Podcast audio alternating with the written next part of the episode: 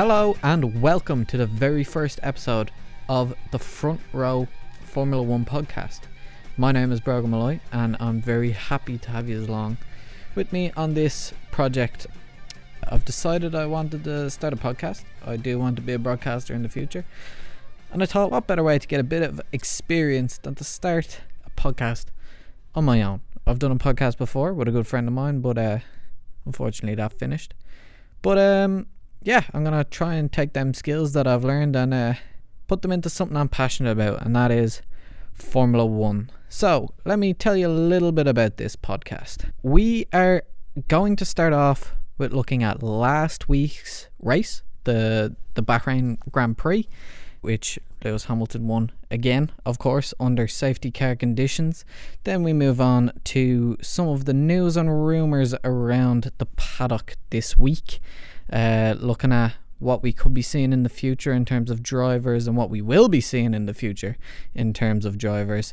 And then finally, we move on to next week's race, which is the Sakhir Grand Prix, once again in Bahrain. A fascinating race on the outer track of Bahrain.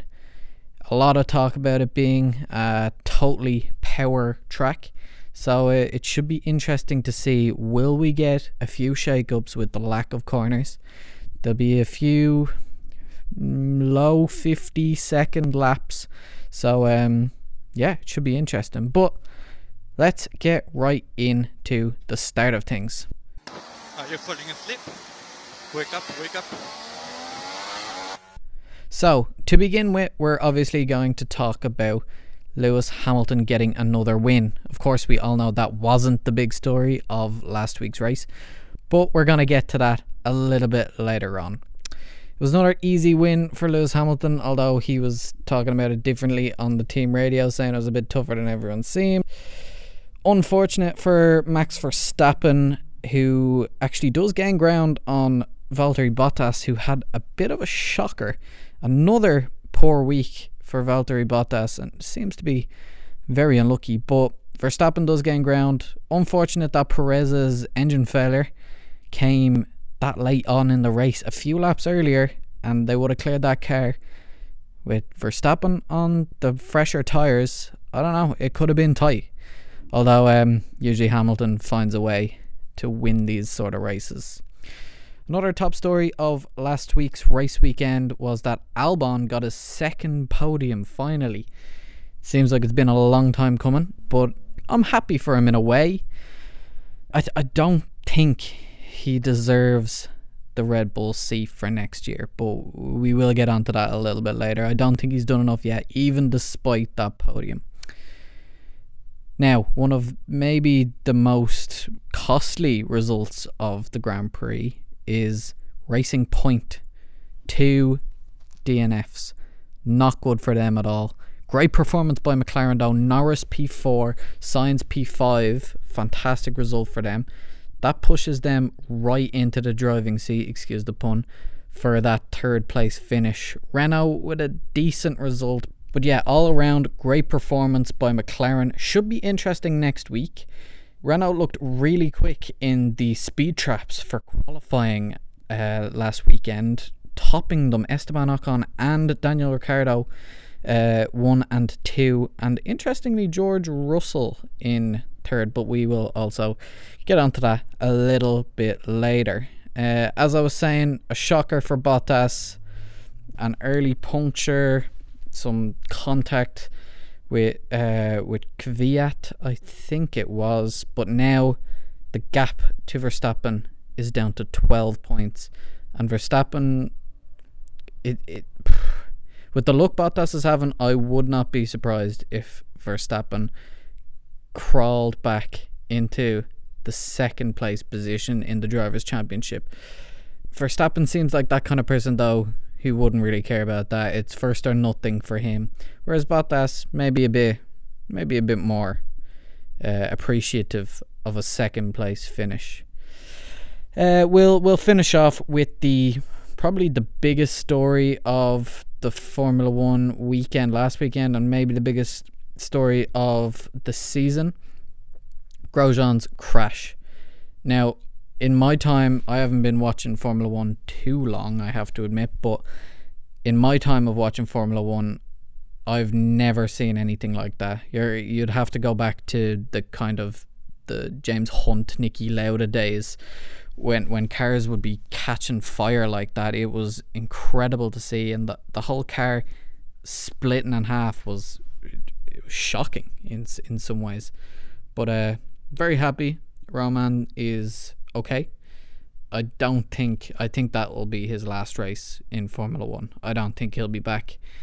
But yeah, uh, great job by the Formula One. The the safety measures that they've brought in in the last few years have made it much, much, much more safe for drivers driving around. The Halo was probably I know Grosjean himself was against the Halo originally, but um I think he's very grateful for it now. And whoever came up with the idea of the Halo maybe deserves a little pat on the back or something because that he he saved a life the other day. I would say last week's race was pretty good. Uh, obviously, it was horrible to see Grosjean's crash. You you sit there in horror. You, I've never seen a car go up in flames like that. It it looked like a movie set how when a car goes flying off a cliff and it just suddenly bursts into flames. I didn't think that was possible, but listen, these these cars are so complex and they've and as, at the start of the race as well, so much fuel. I think Grosjean was lucky. Even with the halo, he was lucky. It just it was such a scary thing to see. But overall, despite that, I think it was an entertaining race. The right up until the last lap, or the the last running lap. Of course, it finished with a with a safety car. Albon, of course, getting that final position. I I think he even said himself in the interviews afterwards it was a bit lucky. But listen, sometimes you need the luck, and maybe that will be what saves him his seat in in Formula One next year, or at least his Red Bull seat. My car's jumping around like a kangaroo, I swear. Now, that was last week's race weekend. We're going to move on to some news and rumours from the Formula One paddock. And it was a very, very busy week for Formula One news and rumours this week. First of all, we got the announcement a couple days ago that Nikita Mazepin has signed with Haas F1. Now, a bit of background to Nikita he has two wins to his name in Formula 2, the Mugello and Silverstone feature races. He's currently third in the championship behind Schumacher and Callum Ilott in his second season, which we usually find that, that the really good drivers they have one season to adapt and one season to get out of there, get into a Formula One car. He has six podiums to his name, and he's narrowly ahead of Yuki Tsunoda and Robert Shwartzman. Tsunoda obviously tipped for AlphaTauri, and Shwartzman in, only in his first season uh, in Formula 2. So very impressive for Shwartzman there. My verdict on that is I think he's a solid driver. I wasn't sure beforehand, but I, I did a little bit of research on him. It does seem like he can drive. I, I wasn't expecting it earlier on in the year, but as it became more apparent that he was an actual driver, he wasn't just a payout for Haas. I think he can do the job. It was a risk worth taking for Haas, and I think it's a good choice. And obviously, that money incentive can only mean good things for Haas, and, and hopefully they can be a bit more competitive, like they were in their first year. We we love to see Gunther Steiner happy uh, again, although he does produce some fantastic sound bites when he's not happy. And now we are a fucking bunch of wankers. Yeah, bunch of fucking clowns here. Moving on, we also have more news from Haas F1. They have signed Mick Schumacher on a multi-year deal. Um, two wins also in F2, the Monza and Sochi feature races, but ten podiums this time, and only three times has he not scored a point uh, in in a race this year. So his absolute consistency in in point scoring has helped him a lot uh, this year to, to be narrowly on top of Ilott in the F2 standings. Honestly, I think I was again a bit skeptical about this signing because I feel like his surname plays into the hype a lot. But looking at his results, I think he deserves the chance based on merit. And of course, he brings cash with him, like Nikita Mazepin. Uh, and I think that can only be good for Haas. Uh, I, I think it, it sounds like a recipe for success. He's a Schumacher, he has money, he's at a team that needs a young, ambitious driver with plenty of cash to pump into the car. And I, I honestly think it will work out. I do, do I think he'll become a seven time world champion like his father? Probably not. But listen, I doubt many people thought Lewis Hamilton would become a seven time world champion. Speaking of Lewis Hamilton, today he has been diagnosed with COVID 19. So, replacing him in his car will be a shock to me anyway. I don't know if it's a shock to anyone else, but a shock to me. George Russell will be replacing Lewis Hamilton. Um, of course, only a, a, handful of drivers have actually raced for two teams in one season, and this is definitely not like the Albon Gasly switch back in 2019 season. In the beginning, I found it very, very weird that they went with Russell when they have two reserve drivers in Vandoorne and Gutierrez. But it, it when thinking about it, honestly, it kind of makes sense because Russell is a Mercedes driver. He's part of the Mercedes driver program. It's a great opportunity. Like the the championship is wrapped up. Williams aren't fighting for anything. Mercedes aren't fighting for anything. No one on, other than the midfield are really fighting for much. And it just seems like a listen, there's no pressure. Go out, show us what you can do. On a fast track, not many corners, not many places to hit a wall during a safety car. It ju- it just seems like the perfect storm happened. Like this was perfect for a perfect opportunity to see what he can do on a car. And as well as that, Williams take up Jack Aitken. It'll be good for Mercedes to see what he can do in the in the Williams car. See if he can be at the same level that Russell has been the whole time. I, I guess the benchmark is beating Latifi, and from the looks of things, that doesn't seem difficult. Like Williams, if if you look at all the stats that Sky Sports are always putting up, Williams have the third worst car. So there's Haas and there's Alfa Romeo, who are worse cars, and Latifi finishes last in qualifying so regularly it, it, it begs the question, and maybe it's an argument for another day that we can get into, is that how can people pay their way into Formula One if they're not cut out for it? There, I don't understand how that can happen. Uh, there's something inherently wrong if it's worth it for a team to finish last but have this lad pay hundreds of millions well actually I actually don't know how much it is but pay I presume in the millions just to be driving the car around last place every week. I'm sure he doesn't want to be last either and I'm sure he rates himself. But um yeah, he I, he's not for me. But let's see how Jack Aitken does in the Williams. I hope he does well. It'd be great to see him get out of Q1 uh, like like Mr. Saturday does even though I have my issues with that. Again, them being the third worst car, and of course that means six cars and five cars go out in Q3, so one has to go through, and it's obviously gonna be the best car. So I think the minimum George Russell should be expected to do is get out of Q1. Jack Aitken is, of course, not having the best year in Formula 2. He's currently 14th position in his third season and only two podiums in that time, which is it's it's not ideal. It's not what you want to see from an aspiring driver. Usually we see these boys they they take their first year to acclimatize, second year gets them right up there in the mix. Even if it, sometimes it'll take a third year, but you want to be knocking on the door of a Formula 1 team sometime soon. Now, admittedly Jack Aitken is of course getting the chance in a Williams. Do I think they'll take him on? No, probably not. Even it, it all depends. If if Russell goes, what happens? Did I take Aitken? Did I go with someone more reliable, like Esteban Gutierrez, who's also on the books at Mercedes? Stoffel Vandoorne could be in.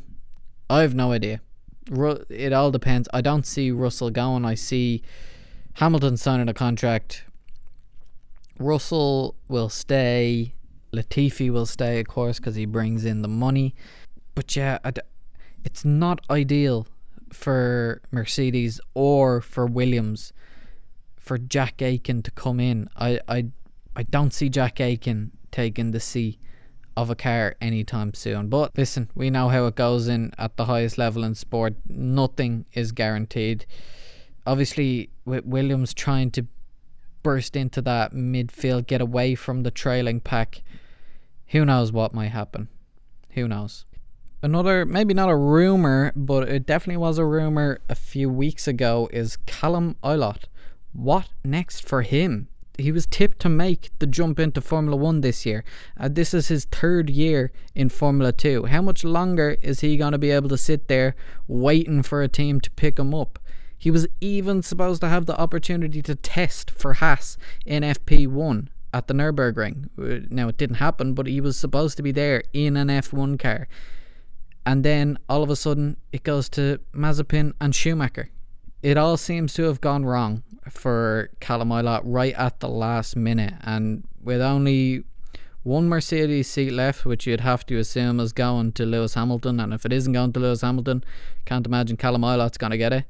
There's only one Red Bull seat left, which seems like a two horse race between Perez and Albon, and only one Alpha Tauri seat left, which seems like Yuki Tsunoda is going to take it.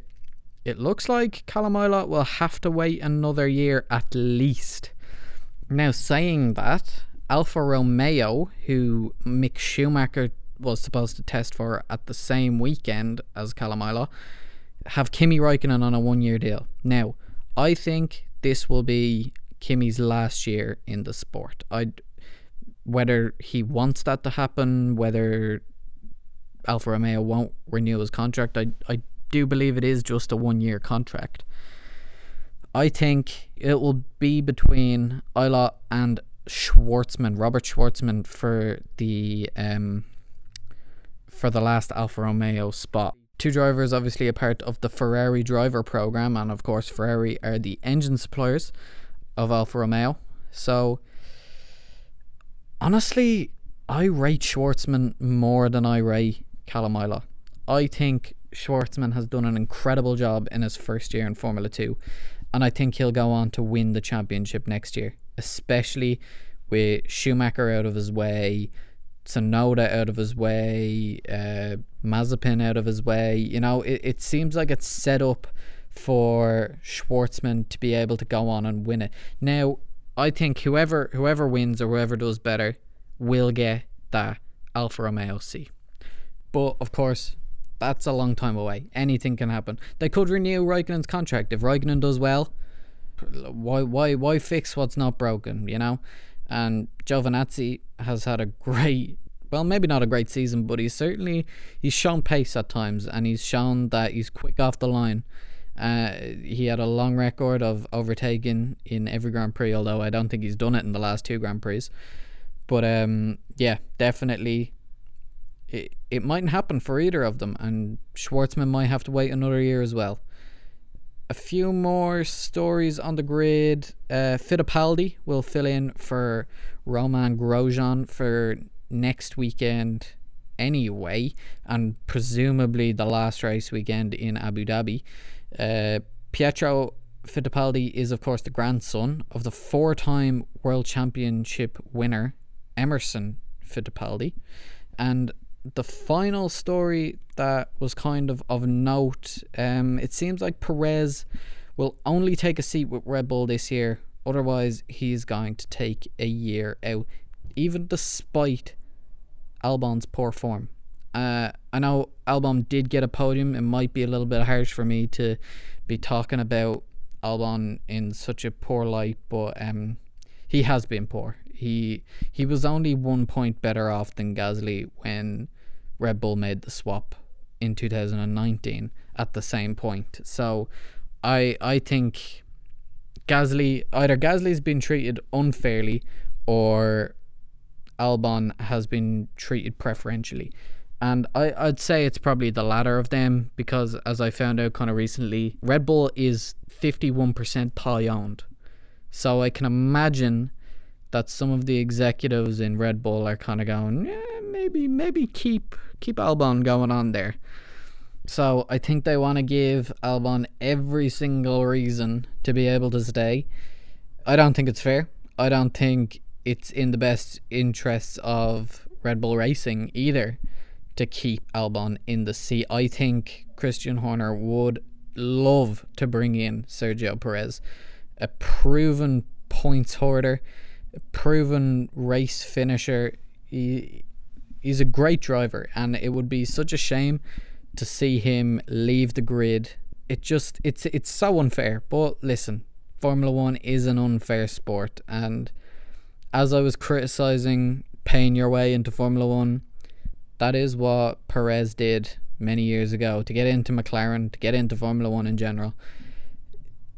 I don't know. It, listen, I like Perez. I think he should be on the grid. I think he's he's million percent good enough to be on the grid. When people like Latifi are on the grid, and I'm not a big fan of Lance Stroll either, who also paid his way into Formula One. It just it seems like so unfair that Perez won't be racing next year if Red Bull decide to give the seat to Alex Albon. But listen, these things happen in sport. It won't be the. It's not the first time, and it won't be the last time this happens. So we'll wait and see. I really do hope Perez gets the Red Bull seat, but uh, do I think it'll happen? No, I, I think they'll stick with Albon. Here's another question: If if Red Bull do decide to go with Perez, does that mean Albon's shunted out? Is he pushed back down to teammate with Pierre Gasly this next year? Is Yuki Tsunoda still in? It will be interesting to see. What does he do? Does he go off to Formula E like he was going to do before he got the call up to, to Red Bull? Should be fascinating to find out what actually happens with Albon. Or should we say, who let the dogs out? now, lastly, we're gonna look ahead to the Sakhir Grand Prix. I think there's evidence to suggest that there will be a few surprises in the Bahraini Oval. Uh, if you look at qualifying from last week, we see that Renault topped the speed traps in qualifying.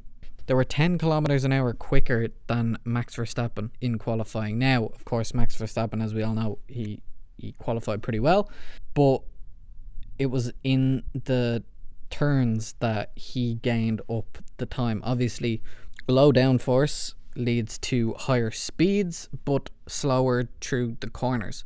So Verstappen and Hamilton was P17 in the speed traps as well. So obviously them two boys decided the turning was was more important to that. But of course, as we know in Bahrain, the outer track, there are not many turns and it's a very very quick lap. So I'm predicting a lot of low down force can Red Bull squeeze 10 kilometers an hour out of that car?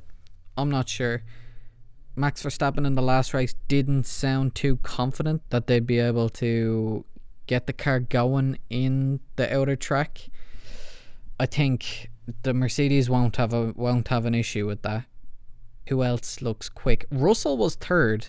Now he did finish P 16, I think 15. No, he, he qualified P15. Of, of course, he's not driving that car next weekend. He's driving Lewis Hamilton's Mercedes, which I imagine will be quick. I, I wrote a prediction down earlier, and I'm not even sure I'm still going with it. Uh, I wrote down that I think Bottas will win with uh, Russell and Ricciardo on the podium.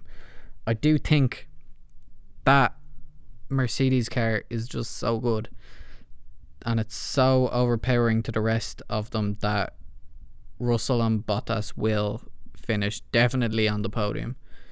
But um, then I, I start considering Ricciardo and Ocon. Uh, I, I just think that Renault is a rocket ship.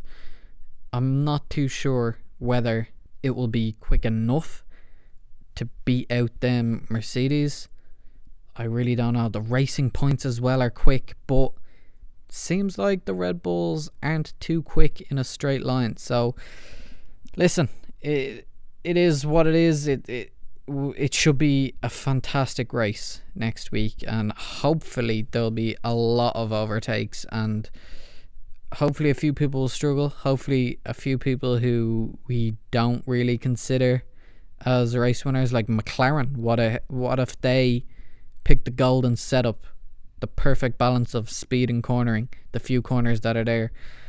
W- AlphaTauri, what can they do? Will they get a top ten, top five finish? It there's a lot of questions to be answered, and I think honestly it will be a fantastic race. But uh, we've never had well in my time anyway, we've never had a race like this before. So it should be interesting to see how it will work, how everyone will finish, how everyone will sit at the end. Yeah, but that's my prediction. Bottas to win, Russell and Ricciardo on the podium. I think Ocon will be up there. Renault will get a good good boost in the constructors championship. I feel like McLaren are the weakest of the Renault Racing Point and McLaren rivalry in terms of straight line speed. I feel like they're not gonna be doing so well this week. But listen, it remains to be seen. Can even AlphaTauri pip McLaren to that to those spots, which would it would swing Racing Point right back into the mix. It would probably swing Renault right back into the mix, right make it go right down to the wire in Abu Dhabi, which again should be a cracking Grand Prix. Okay, I'm hanging upside down. Anyway, that is all I think for this week. I'd just like to thank anyone who's tuned in. I hope to get these out on either a Tuesday or a Wednesday. Now I know this one probably won't be out till Thursday. But um, yeah, I hope I hope to in the future continue these. I'd like to thank anyone who's listening. I know there might be a few of my friends listening who have no idea about Formula One, so I am thankful that you've stayed through all that shite. I hope you've enjoyed. Please leave feedback. Get in touch with me. My Instagram is Brogan underscore Molloy, B R O G A N underscore M O L L O Y. You can get in touch with me, say you like the podcast, say you hate the podcast, what can I do better, what have I done good. I'd, I'd really appreciate the feedback. I hope to get a few people on just to discuss it with me, just to get a bit of controversy going, get a few debates going.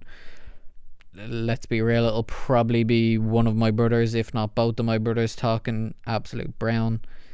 But yeah, we'll see. We'll see. This is more of an experiment. I, I don't expect anything to come of this, of course.